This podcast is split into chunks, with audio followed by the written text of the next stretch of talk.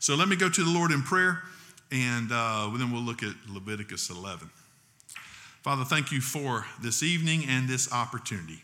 God, you are gracious and kind to us. And Father, your kindness, as your scripture says, is what leads us to repentance. We see how good you are to us, how faithful you are, how kind you are, and it makes us, hopefully, stirs within us a desire to follow you and to serve you, not to pursue after sin, not to pursue after self, but to pursue after holiness, to pursue after you.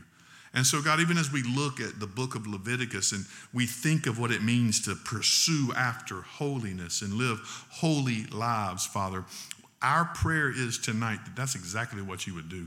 Anytime we come to the word, Lord, the prayer is that you would make us better believers, better followers of you. And so, God, I pray that that's what you do tonight as we consider this passage. Thank you for all you're doing in the life of our church. Stir within each and each and every one of us a heart and a desire to proclaim your name to anybody and everybody.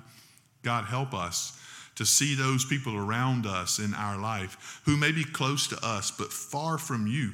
Help us, God, to, to see the opportunity and to take advantage of those opportunities to share with them the good news of Jesus Christ.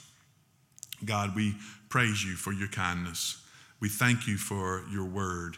And we come tonight as your people and we humble ourselves underneath your authority here in your word. In Jesus' name we pray. Amen. Leviticus chapter 11, we just keep right on trucking along. And Leviticus chapter 11 tonight is what we're going to try to get through. Now, I think there'll come a time, hopefully next week or sometime, where we'll take out some bigger chunks to try to get the principles of the matter. I won't, and, and, and, I'm just going to be honest with y'all. I love God's word, every jot and tittle. But I was looking tonight, how can I go from Leviticus 11 all the way to the end of this book and just end it tonight? Um, but that's not what we're going to do. There's still some good stuff left. Um, there's still some good stuff left, and Leviticus 11, I think, has some of that good stuff for us. Leviticus 11 is where we get the kosher laws of the scriptures. Now, kosher, for those of y'all in this room, is more than just pickles, okay? It is these laws of what is right or good or holy or clean to eat versus unclean. And so Leviticus 11 is going to deal with this clean versus unclean when it comes to food or what you can eat. Now, before we come to this and say, man, this is kind of weird, because there'll be some stuff in here that's kind of weird to us. I mean, the idea, uh, and if you if you look here, for example, in verse 7, I make jokes all the time about bacon. Now, first of all, me loving bacon is not a joke. That's real.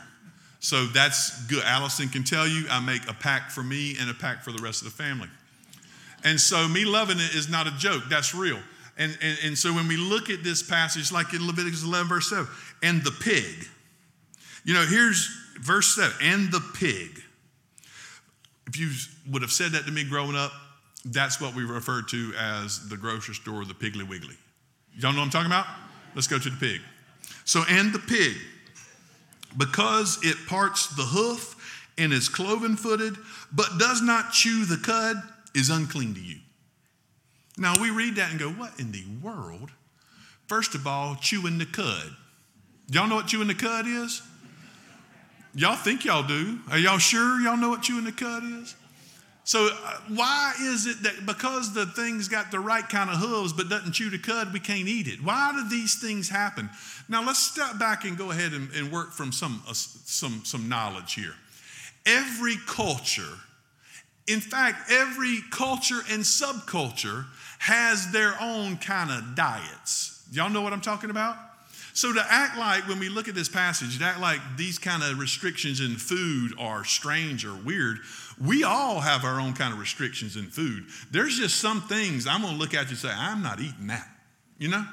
There's some animals that you go, I'm not going to do that. There's some things in our culture that we, I cannot fathom that there is a human being on the planet that cannot eat a solid bushel in one sitting of boiled peanuts.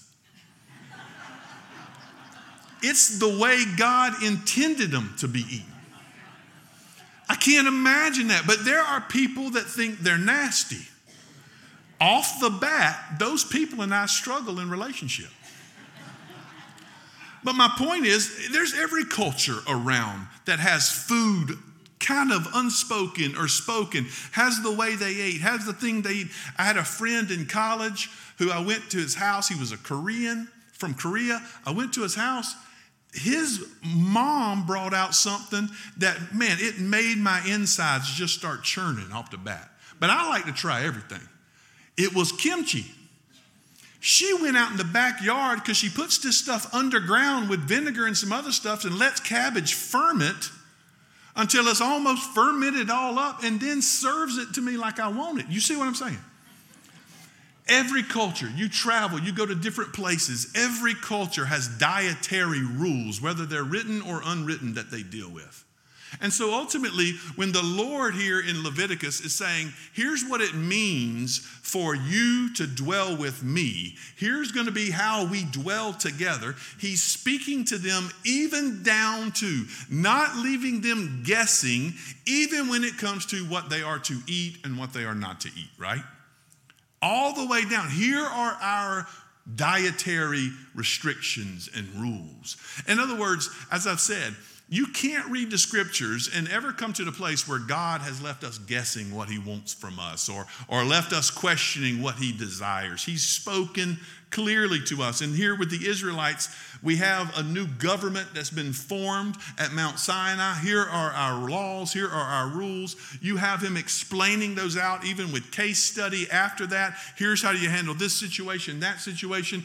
He, you have him establishing the sacrificial system so that their sins can be dealt with, so they can show honor and thanksgiving to God through their sacrifices. You have him establish that. You have him establishing the priesthood so those sins and sacrifices can be handled as one who stands in between them. And he's establishing every aspect of the government by which the Israelites are to dwell with the holy God, who is the living God who delivered them, Yahweh, right? So he's establishing all of these, even down here to these dietary restrictions, rules, whatever it may be.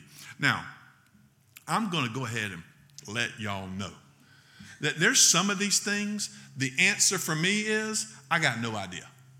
I'm reading it and you're going, uh, you put some of this stuff in culture and context for me, some thousands of years later, trying to understand what this is. And what's interesting is when you read commentaries on this passage, the commentaries I read, there's some out there that may think they're smart, but you read commentaries on these passages, many of them are speculating on some of these things. Why did he choose this over that? Why did he do this over that? We can talk about some of that, of, of, of why we may think, but when we come down to it, I think what we want to get to, if I'm driving the car tonight on this passage and I don't know where we're going, I think where I like where we want to get to is the idea of God is establishing some principles for us that we live by as believers, not necessarily laws, but principles that we live by as believers so that we can display holiness in our own life, okay? That's what we're to try to get to here. That's what we're to try to get to here. Let's talk about some of these. If you break down chapter 11, you're talking about clean and unclean animals. Add in there of what you do with contact of dead animals. Remember, the God of the universe is the God of life and the living. And so ultimately, there's ways to handle even dead carcasses of animals and what you are to do with those. Chapter 11 is going to deal with those things. You find it broken down here, these distinctions between clean and unclean. This is not a new distinction, by the way. This distinction is back in Genesis chapter 7. If you, if you remember in Genesis chapter 7, when you have Noah having built the ark, and he's told to put the animals on the ark or bring them in two by two it says in verse 2 or verse 1 then the Lord said to Noah, Go into the ark, and you and all your household, for I have seen that you are righteous before me in this generation. Take with you seven pairs of all clean animals, the male and his mate, and a pair of the animals that are not clean, the male and his mate. So here, That's the first time we see in the scriptures that there's a distinction between clean and not clean. We're not described or explained to us what that distinction is. We see it again mentioned in chapter 8 after the flood clean and not clean. We're not described or told what those distinctions are, but we see that there are those distinctions clean and not clean. And so ultimately, it makes sense if you were if you were an Israelite and you're receiving the Pentateuch, the five books of the first five books of the Old Testament, you recognize that Moses is writing these around this same time. Does everybody understand? He's, he's there writing these around this same time of Sinai as he's spending time with the Lord and he's writing down through the inspiration of the Spirit Genesis through these passages happening, even some in real time. Then, as you get is some sense where there's the possibility, maybe even, that they're getting Genesis right along with Leviticus. You see what I'm saying? And so there's a sense in which, as I said, the, the scriptures interpret themselves. The best interpreter of scripture is scripture. And so when you get Genesis 7 2, clean and unclean, what does that mean? You can flip over to Leviticus 11. Here's what clean and unclean means it describes it for you. You don't have to look any further. You see clean and unclean mentioned over in Leviticus chapter 5. You see it mentioned in chapter 5 uh, already um, when he's talking about uh, the, the sacrifices and the offerings that are being made. If anyone sins, that he hears a, in a public adjournment to testify, and though he is a witness, whether he has seen or come to know the matter, yet does not speak, he shall bear his iniquity. Or if anyone touches an unclean thing, whether a carcass of an unclean wild animal, or a carcass of unclean livestock, or a carcass of unclean swarming things, and it is hidden from him, and he has become unclean and realizes his guilt. And so here you see in here, Leviticus 5, you're actually found guilty or considered guilty for touching or, uh, or associating with an unclean carcass or anything such as. Well, then Leviticus 11 becomes all that more important. Because if you're found guilty for touching an unclean carcass, you need to know what's unclean and what's clean, right? So ultimately, it becomes all the more important in the, in the government of things of Israel. And so you have these things mentioned. Now you're going to have them clarified. And when they clarify them, it comes really dealing with the different categories or areas of creation. Verses 1 through 8, you have the land animals, what's clean, what's unclean. Verses 9 through 12, the water animals. Verses 13 through 19, the sky animals. Verses 20 through 23, flying insects. You can eat, if I remember correctly, I have to look again. You can eat an insect, right, that hops. Is that right? Am I, am I saying? You can eat an insect that hops, but one that crawls, don't eat that one. You see what I'm saying? Y'all going, why? And I'm saying, I don't know. But that's what this says, right? And so you can eat one that hops, you can't eat one that crawls or just simply. So that's how. So you have the insects. You have the 24, 25 carcasses of unclean. Then it goes again because the land animals are probably the most important ones to deal with for them. So it goes back again to land animals and the summation of it. What do you do next? 32 through 40, when you touch a dead, unclean carcass. 41, it goes back to land animals. And then 46 through 47, you have the summary of the whole thing. And so ultimately, we have to go with the question why. I'm going to spit out a few things that people have offered. Why does the Lord choose this? First, He chooses it this way because of hygiene or health. These animals are the more healthy ones for you to eat. They're not the ones you shouldn't eat. These are the ones that are more healthy and hygiene wise. Some of that goes back to the fact that he doesn't want you to eat birds, for example, that have talons. Why? Because they're eating things with blood in it. Remember how, how that works? So you don't need to eat an eagle, or if some of y'all have ever eaten a buzzard, please do not identify yourself. But you don't want to eat those things because they eat carcasses, dead stuff, And that makes sense to us, right? They're, eat, they're eating this things with blood in it, so we don't want to eat those. Some of those distinctions, those are health distinctions for us. They're health distinctions or hygiene distinctions for us. Maybe, maybe some have said that's the reason why these distinctions are made. We may not know it all, but I think when you read through it, it's proven that some of these things are actually are healthy for you that are unclean. So it doesn't work all the way down. The, the second one is idol worship. We don't want to eat anything that is idolatrous or used in other countries for idol worship. Remember, every country, every country has its own kind of animals that are off limits or in idol worship, right? So, Allison and I, of you know, as many of us have spent time in South Asia, in, in the country of India, for example, the bull, the Brahman bull, is considered holy. And anywhere you go, that thing has free rein. Everywhere I've been, it's got free rein in many ways in the in the in the villages and other places, and, and it's considered holy. It's wrong to eat that for them, right? Well, what he's saying even here is we don't want to partake in anything that's in idol worship or a part of it in those cultures or places that they may bow down to or they may sacrifice for idol worship. You don't eat those. Those are unclean, unclean animals for you.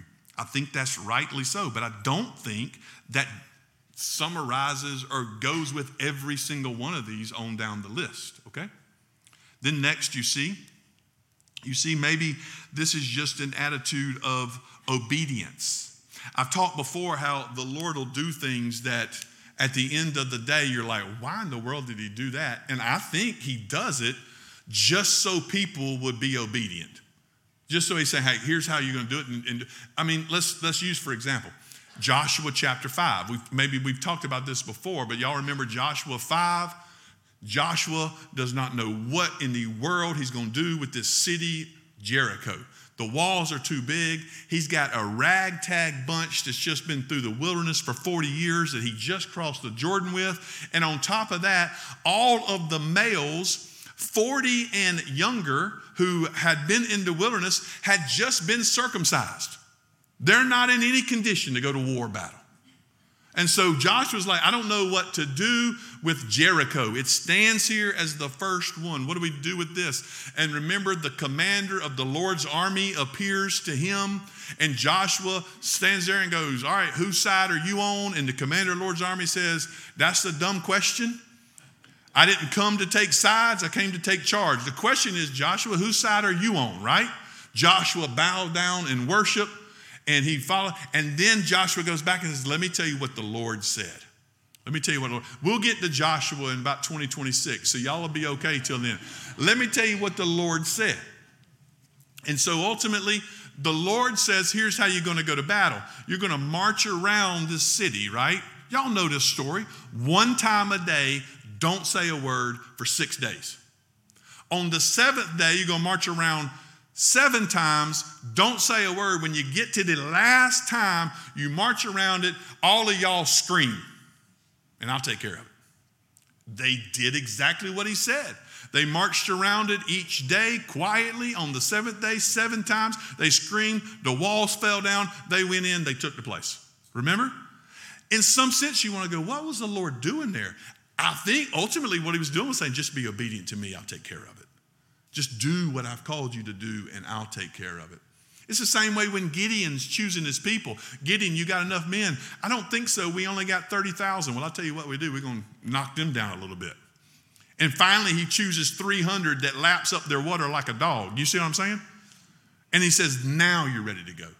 Ultimately, it's that principle of God is going to show that He's the one who's doing it. And so here, this may be a part of it. Maybe it's simply obedience. Maybe it's simply saying, don't eat this, don't eat that.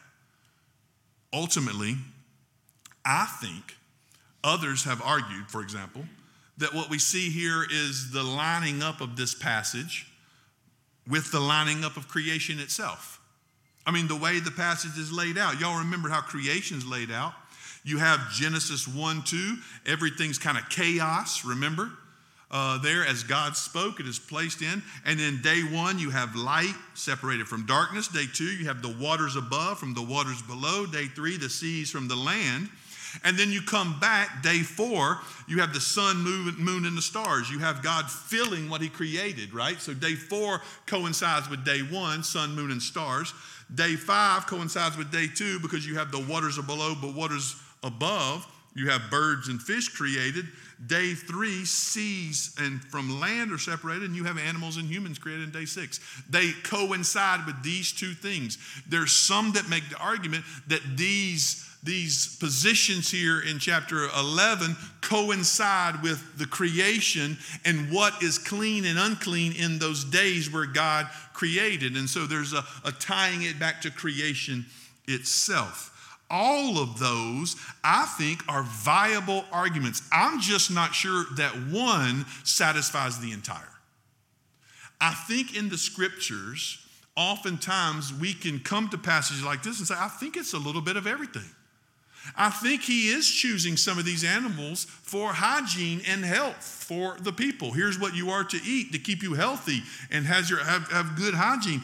I do think he's choosing some of these over against idol worship. So we're not going to bow down and we're not going to identify with the other nations around us that are serving and worshiping other gods. And we're going to do it by our lifestyle. And what is primary with all of our lifestyles? You got to do it every day and quite often you do it three, some of y'all maybe four times a day, right? Food is at the center of the life we live. Whether we want to admit it or not, we spend most of our day thinking about what we're going to eat next. And so, food is at the center of this. And so, if you're living in cultures and places that worship and serve other gods, we're going to be different. That's been a theme throughout Leviticus. We're going to be set apart. We're going to be different.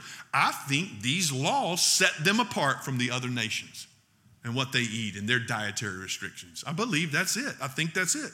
But I also think it's for obedience sake. I think the Lord is saying to them, trust me.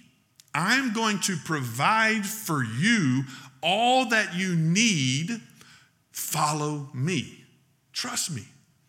And so it's a test of obedience in the life of the Israelites to listen to God in His, His, his giving of His laws, if you will, for how to live and flourish in the world. And remember, God's laws are not for the oppression of His people, but for their flourishing. We spent much time talking about that in Exodus.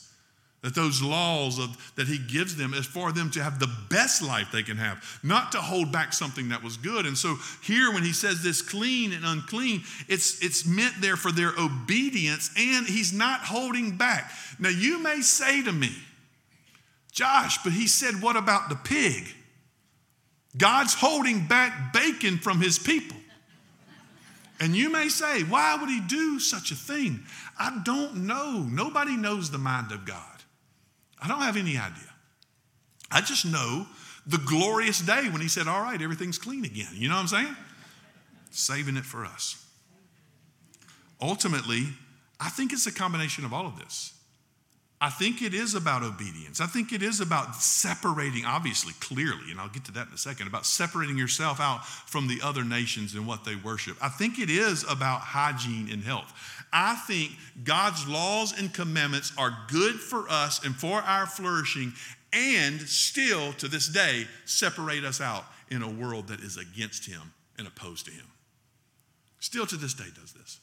And so for us, when you come to Genesis 11, what I would tell you is we're going to try to understand this finally and completely in the sense of us, mostly in this room. In fact, vastly mostly, except maybe a few, Gentiles living 3,000 years later in a completely different culture and place.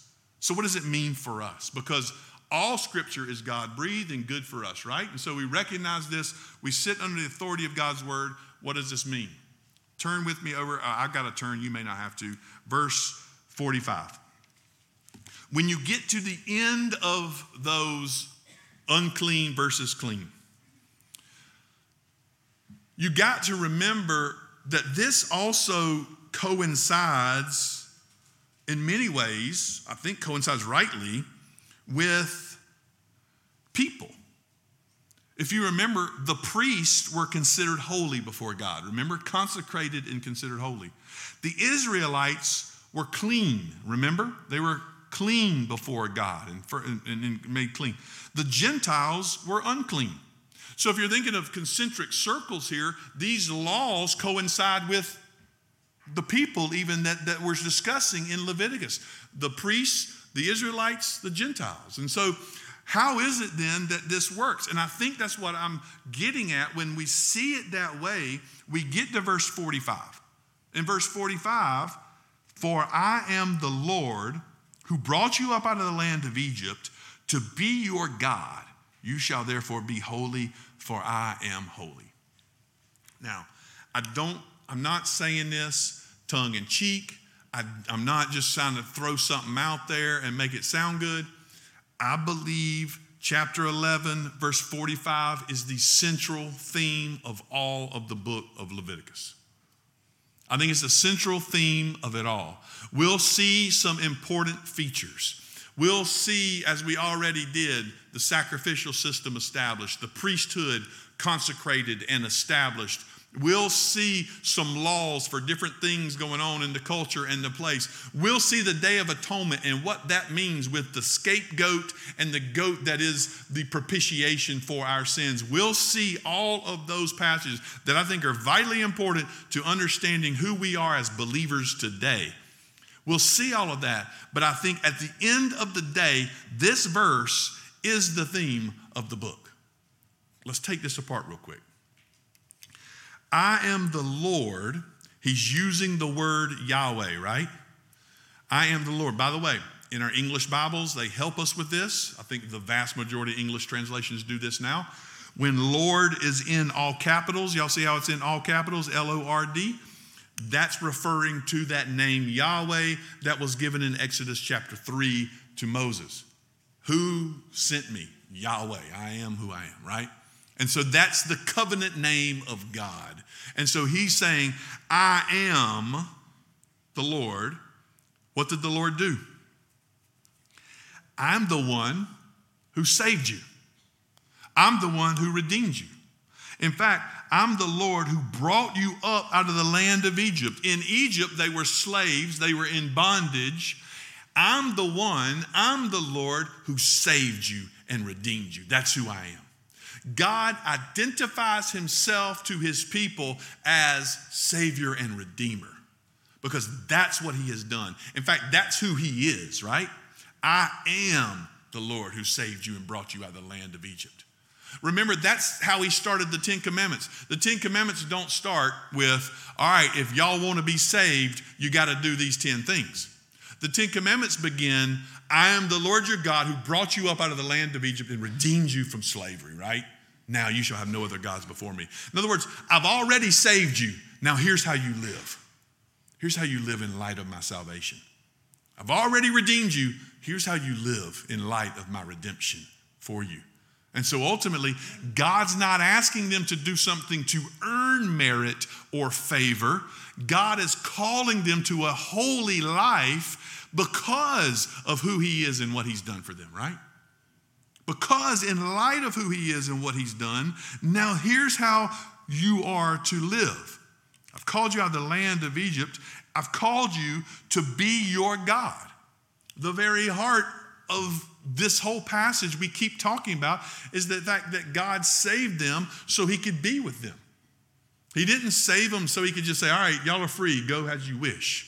He saved them so he could dwell with them. He spent the whole second half of the book of Exodus telling them, here's how you have to live in light of my presence with you. He told them, here's what you have to build so I can dwell with you, right? Here's how the, here's the showbread and the furniture and the Ark of the Covenant. Here's all of these things you build where the Ark is in that center place of the tabernacle. The footstool of God is his throne is in heaven. He dwells with his people. I've saved you so I can be with you. I'm the Lord your God who has saved you out of, out of slavery and bondage to be with you. And in that, you have a microcosm, if you will, or a statement that rings true to every single one of us in here. Because He is the Lord our God who has saved us out of the bondage of slavery and sin. So that He can be with us and dwell with us, not in a tabernacle made by hands, not with any kind of fancy furniture, but within our own very hearts, as the scripture says, as the Spirit dwells here. And so here we're getting this picture already. I'm the Lord your God who brought you up out of the land of Egypt to be your God. You shall therefore be holy, for I am holy. I've saved you. I want to be with you and dwell with you. Be holy, for I'm holy. Because of who I am and because of what I've done for you. Be holy, for I'm holy. You see, the call for us to follow Jesus and the call for us obedience does not come in any manner of us trying to earn favor with God. If it would be, then we would be failing at it and can never find it. The call for us of obedience and to follow after Jesus is because of who He is, Savior and Lord, right? And what He's done, died for us in our place to redeem us. Because of who He is and what He done, He has done, dwelling with us now, we desire to live holy lives, not to earn his favor, but because of what he's done for us. That's why First John again says, if you say you love God and you don't keep his commandments, you are a liar. Because if you know who God is, Savior, Lord, Redeemer, you know what he's done, saved you from your sins, then it's not a burden to keep his commandments. It is your joy. It is your joy to keep them. And so, here, in the midst of these laws, dietary restrictions, we get this gem of a verse, which reminds me of that's the point. That's what it's about. We're called to be different, to be transformed, and to be different from those around us. And the scriptures bear this out. What I was stating earlier, I want to reiterate. I think what we have here in our passage is principle over law for us, right? If this was a law, I think the Ten Commandments still are commandments we keep. You shall have no other gods before me, right? We keep that still, not because it saves us, but because in light of who God is and who what He's done. You shall honor your father and mother. Kids, you keep that. You see? You shall not lie. Keep that. We don't like hypocrites or liars, right? You should not steal. Keep that. You keep that. Why? Because this is a law that derives itself from the very character and nature of God who has saved us and redeemed us, and we're called to be holy as He is holy. We keep those. When it comes to these dietary restrictions, I do not believe these are laws to keep, but they do embed for us principles to live by. Does that make sense? Principles to live by. what is a principle? Principle is an internal judgment. What, what are the lines we won't cross? What are the ways we live? Because that's, that's who we are and what God has done for us. What are these principles to live by? It's what we try to instill to our children because when you, when you try to instill laws, then it just becomes this legalism of trying to keep law. But when you give them principles to live by, right, now they can make their own choices in light of the principles and hopefully, hopefully, they choose right in light of who God is an internal judgment within us of principles to live by. Why do I say that? Because Jesus himself, I believe, says that. So look with me and let's take a journey over to Mark chapter 7. Mark chapter 7. What did I say? I'm not asking to quiz you. I just forgot for some reason. I'm, Mark 7, yes. Jesus is dealing with this idea of traditions and commandments, right? Mark 7, verse 14. And he called the people to him again, this is Jesus, and said to them, Hear me, all of you, and understand. There is nothing, what y'all know what that word is? Nothing. What does nothing mean? That's right. Nothing outside a person that by going into him can defile him. So there's nothing outside a person that by going into you can. He's speaking about food. There's nothing outside that can go in that can defile him, but the things that come out of a person are what defile him. And when he entered the house and left the people, his disciples asked him about the parable.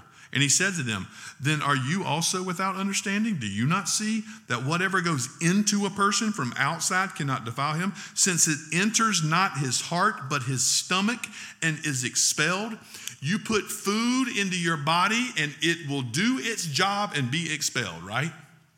So it's not entering into your heart, which for Jesus becomes the very seat of all of your life, your emotions, your decisions, your will, your desires, what that is. So he's saying what enters into the heart, it's the heart of a person that determines who they are, not anything they put into their body. And notice what Mark does. He gives us a little parenthetical statement because he wants it to be clear here. Jesus doesn't do the parentheses, Mark does, under the inspiration of the Spirit, to be clear of what is being said. Thus, he declared all foods clean.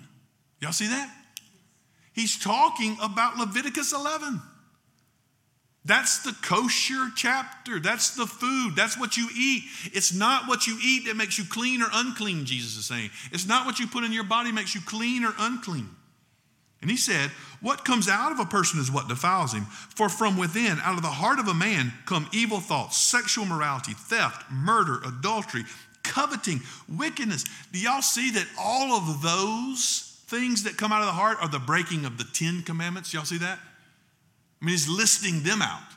That's the problem, is your heart is breaking the law of God. Your heart is breaking the law of God. Out of the heart of man comes all of these things. All these evil things come from, come from within. They defile a person. Ultimately, the Pharisees and the Israelites do not like this at all. Come flip with me again. We're going to keep going. We can spend a lot of time on each of these. I'm trying to get to the principle part. Acts chapter 10, we've been talking about this a lot.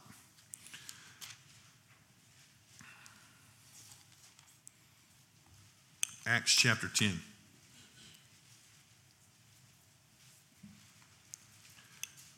The issue for Peter, who is as Jewish as they come, as kosher as they come, right?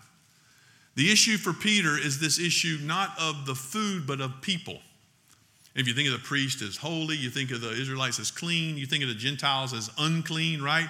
Well, what was clear for what Jesus, uh, excuse me, what God wanted here in Leviticus 11 is he is discouraging the Israelites from eating with anybody who's unclean.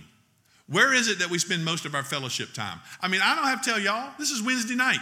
Y'all ate lasagna. You know what I'm saying? We spin around our fellowship time around food quite often. And so when you welcome someone in, you provide food for them. If you go to somebody's house and they don't provide food, they probably don't want you there. Just kidding. That's, that's not a joke. That's a joke in case y'all come over to my house and I don't give you anything to eat. But you're going to offer something, right? You, you partake, you sit around the table, you fellowship. In Leviticus 11, it's clear we're not going to fellowship with what's unclean. We're not going to fellowship with that. And so there's that sense of which you don't. And so now Peter's in a dilemma because God and the Holy Spirit, God the Spirit, calls Peter to go to Cornelius, who's a Gentile. And what does he call Peter to do when he goes to Cornelius? Eat with him. Go in and eat. And so Peter's like, wait a minute. Am I supposed to do this? I got some others with me. What am I supposed to do? And ultimately, he has a vision. The Lord gives him a vision, and y'all remember what that vision is. This, this uh, sheet comes down like a holy picnic, and all these animals were there. In it were all kinds of animals and reptiles and birds of the air. And there came a voice Rise, Peter, kill and eat. Peter said, By no means, Lord, for I've never eaten anything that is common or unclean. He's talking about Leviticus 11. And the voice came to him again a second time What God has made clean, you do not call common. This happened three times, and the thing was taken up at once to heaven. Now, while Peter was inwardly perplexed as to what this vision that he had seen might mean, behold, the men who were sent by Cornelius, having made inquiry for Simon's house, stood at the gate and called out to ask whether Simon, who was called Peter, was lodging there. It's time for him to put this into action. He goes in and eats. The Lord has said, You do not call unclean what I call clean. And the meaning for that was the Lord has removed those dietary restrictions, taking down that barrier so that you can go in with the Gentiles and proclaim the gospel to them. Right? Jesus says, don't get it twisted. It's not what you eat or what you do not eat that makes you righteous or holy, it's your heart. He comes back to Peter and says, Do not let these laws stand in the way of you sharing the gospel with those who you formerly considered unclean, the Gentiles. Go, kill, eat, even reptiles, which I ain't messing with them. Flip over to another place with me, and when I get to the principle. First of all, y'all remember in Galatians, I, I, we, won't, we won't go to Galatians, we may go to Galatians, we won't go. Y'all remember Galatians, Peter, uh, Paul starts calling out Peter in Galatians. Peter was eating with the Gentiles, then the Jews showed up, and Peter stopped eating with the Gentiles, and I confronted him to his face. Y'all remember how Paul does? He's confronting him. Why is that important? Because he's talking about Leviticus 11. Peter was eating with them, then he wasn't. He was doing two different things. What are you doing? Where Paul's calling him out for his hypocrisy over Genesis 11. I mean Leviticus 11. Which gets us to Romans 14.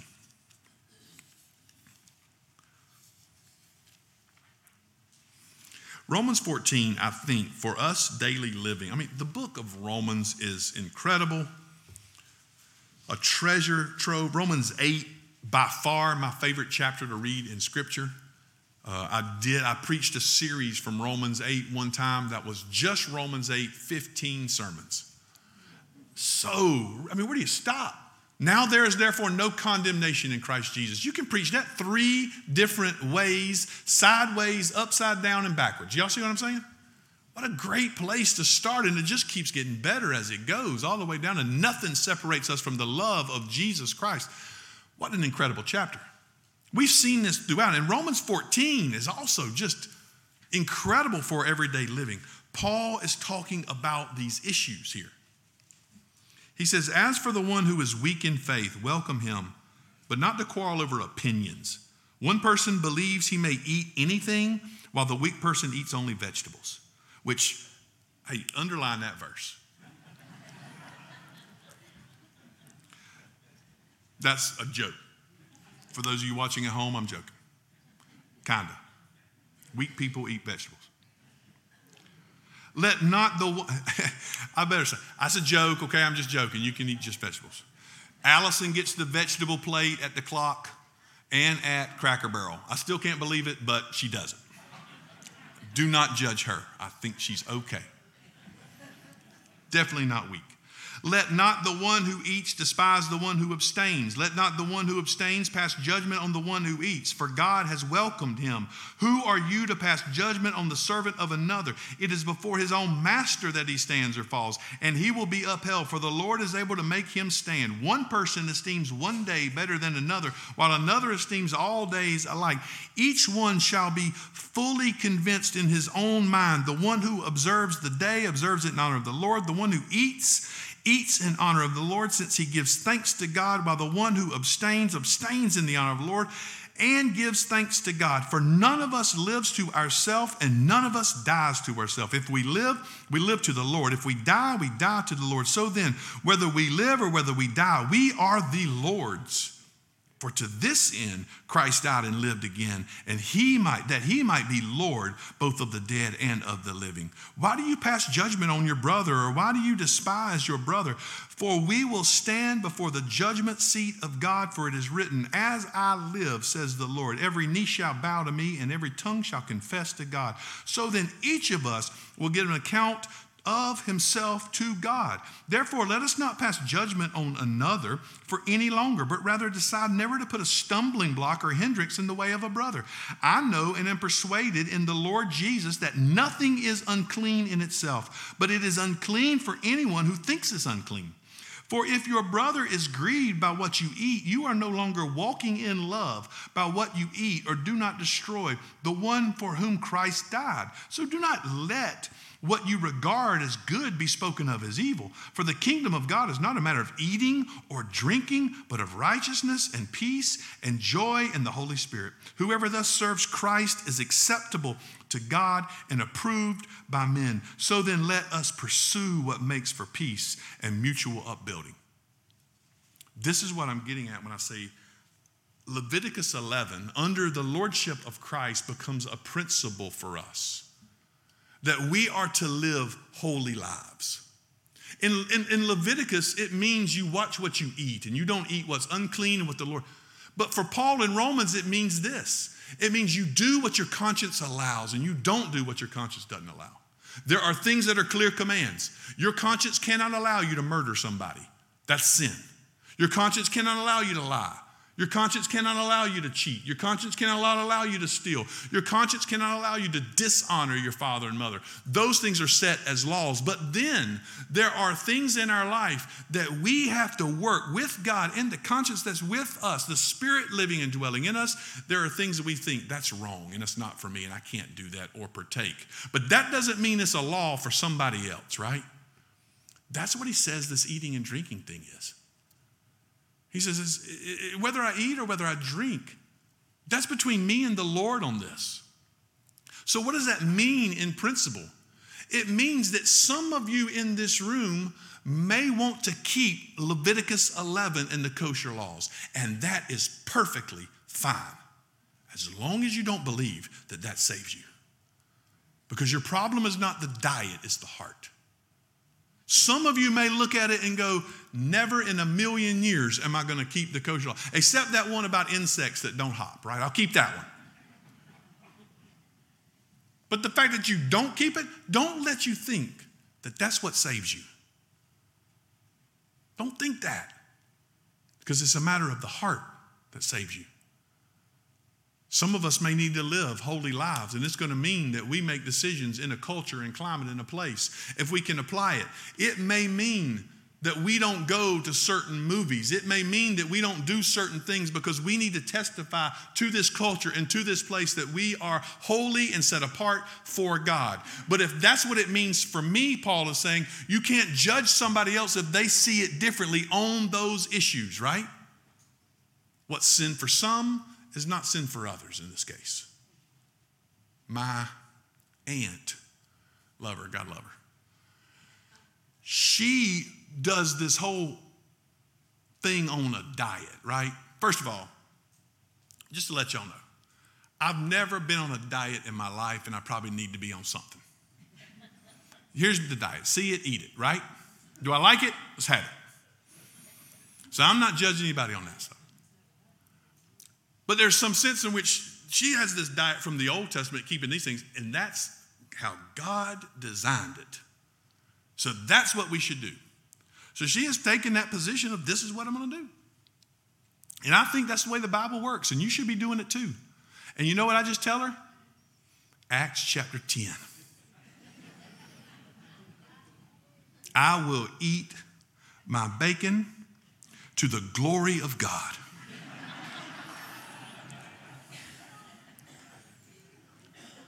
It's fine if that's the way you want to see it, and that's how you want to do it. That's what Paul is saying. That's fine. But it's not law for us, it's a principle. That what we're after is holiness, pursuing holiness in our life. And so we pursue after holiness. And for some of us, it may look a little different in how we handle some things. It may little, look a little different in what we do. As long as we don't make those things the legalism as if to think that they're what saves us. They're what saves us. Peter says, building off uh, Leviticus 11 24. Peter quotes it. And he says, the principle of it all, I believe, in 1 Peter chapter 1. The principle of it all.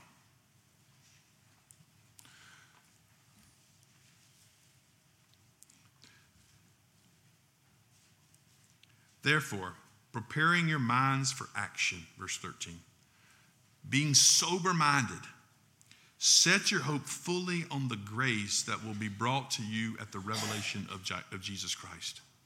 And as obedient children, do not be conformed to the passions of your former ignorance. But as he who called you is holy, you also be holy in all your conduct. Since it is written, You shall be holy, for I am holy. Quoting Leviticus 11 45, Peter says, We don't live by the passions of our flesh. We're different because of what God has done for us and saved us. So we pursue after holiness. We pursue after holiness in our life. Not being conformed to this world, as Paul would say, but being transformed. Being transformed and pursuing after holiness. The principle of which, for Paul, because of who Jesus is, the righteousness that we have is not our righteousness because our heart was sinful. There's nothing within us that could ever make us righteous, right? We had to have righteousness applied to us. And so Jesus and his righteousness, this is the great exchange. Our sin was placed upon him, and now his righteousness has been placed on us. And Paul says, because of who Jesus is, we are now free if the Spirit has set you free, you are free indeed, not bound by any of these things, but to live for Jesus, right? To live for Jesus. You're free to live for Him in holiness. Oftentimes, I think some Christians like to claim that freedom as a reason to do certain things they want to do. But if you read Romans 14, our freedom is not anything we claim so that we get to do some stuff we want to do. Our freedom is always what we give up so that others may know Jesus.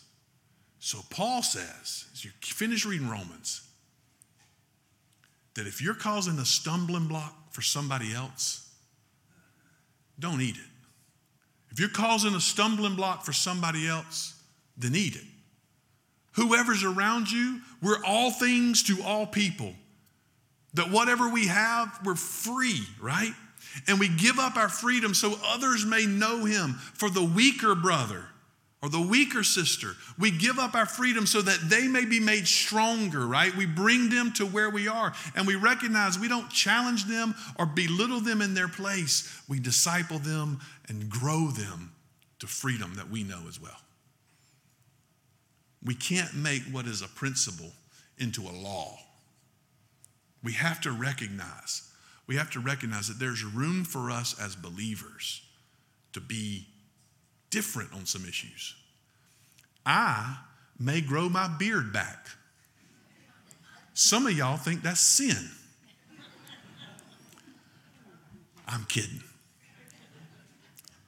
But there has to be room for us in these things to recognize God's grace and mercy in our life, what these differences are, and those freedoms we have, those freedoms we have to eat what we wish. Paul would say, I become all things to all people, so I may win some of them. So I may win some of them. Our life becomes evangelistic at that point, testifying to the grace and mercy of God in Christ. Again, Leviticus and the heart of it is found there in verse 45 of chapter 11. I am the Lord who brought you out, out of the land of Egypt to be your God. You shall therefore be holy, for I am holy. That verse, for all of us who are believers in the Lord Jesus Christ, still stands for us today. Pursue holiness in how we live, pursue holiness in how we judge things in this world to testify to the glory of Christ and his salvation. Don't go back into bondage. Freedom, freedom that Christ has set you free from, so that we can glorify him in every aspect of our life. Father, thank you for your kindness to us. Thank you for Jesus again and what he's done for us. May you be glorified in all things. in every aspect of our life. For it's in His name we pray. Amen. Thank y'all so much. We'll see you Sunday.